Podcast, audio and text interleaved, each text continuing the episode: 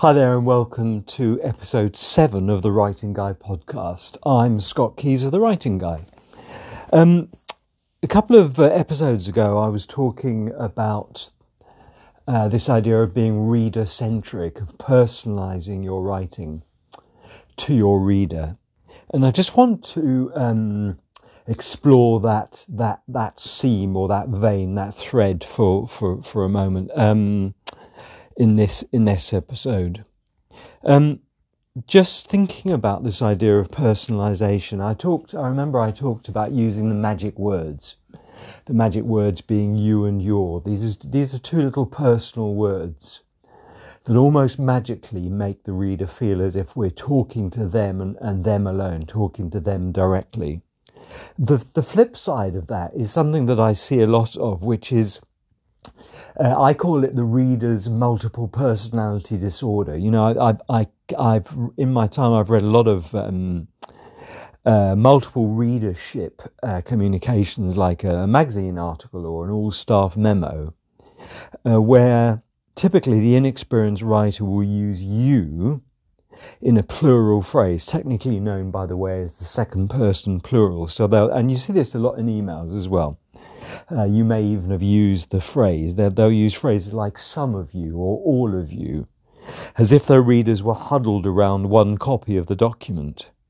And you know, when I see phrases like that, I kind of look behind me to see who's who else is in the room, room reading over my shoulder, because it suggests that we're all gathered together, that we're we're being we're reading uh, your communication as a mob or as a crowd or as a market even. And I really like what David Ogilvy, the great copywriter and founder of um, the uh, the advertising agency Ogilvy and Mather, said. I think he founded it in the in the late fifties or even nineteen sixties. He said, "Do not dress your readers as if they were gathered together in a stadium. When people read your words, they are alone." I think it's really important to remember that our readers don't consider themselves as an audience or as a crowd or as a market. You know, they, they feel as you do when you're reading anything. They feel like a unique, special, distinct individual, and they want us to treat them that way. Which brings me on to the subject of audience. So every time I run a workshop, people somebody pipes up with the phrase, well, should, we should be writing for our audience, shouldn't we? Now, I just want to kill this stone dead. There are five problems with this word audience. Problem number one is that audience suggests people are listening because it comes from the Latin audiare, to listen or hear. And I mean, I think I uh, even might even have touched on this in an earlier episode. But of course, there is a very strong auditory aspect to writing. But essentially, our readers are reading our words. So, problem number one is, is it, it, it's a misinterpretation. Problem number two of audience is it's just too broad. It lumps all our readers into the same bucket, implying they're all the same, which of course we know they're not. It fails to take account of individual emotional, cultural, or intellectual differences. It also suggests we're broadcasting our message in the hope that some of it lands, rather than personalizing it to individual readers or reader types. So it's the difference between broadcast and narrowcast, where we're focusing the message on an individual reader or, or type of reader.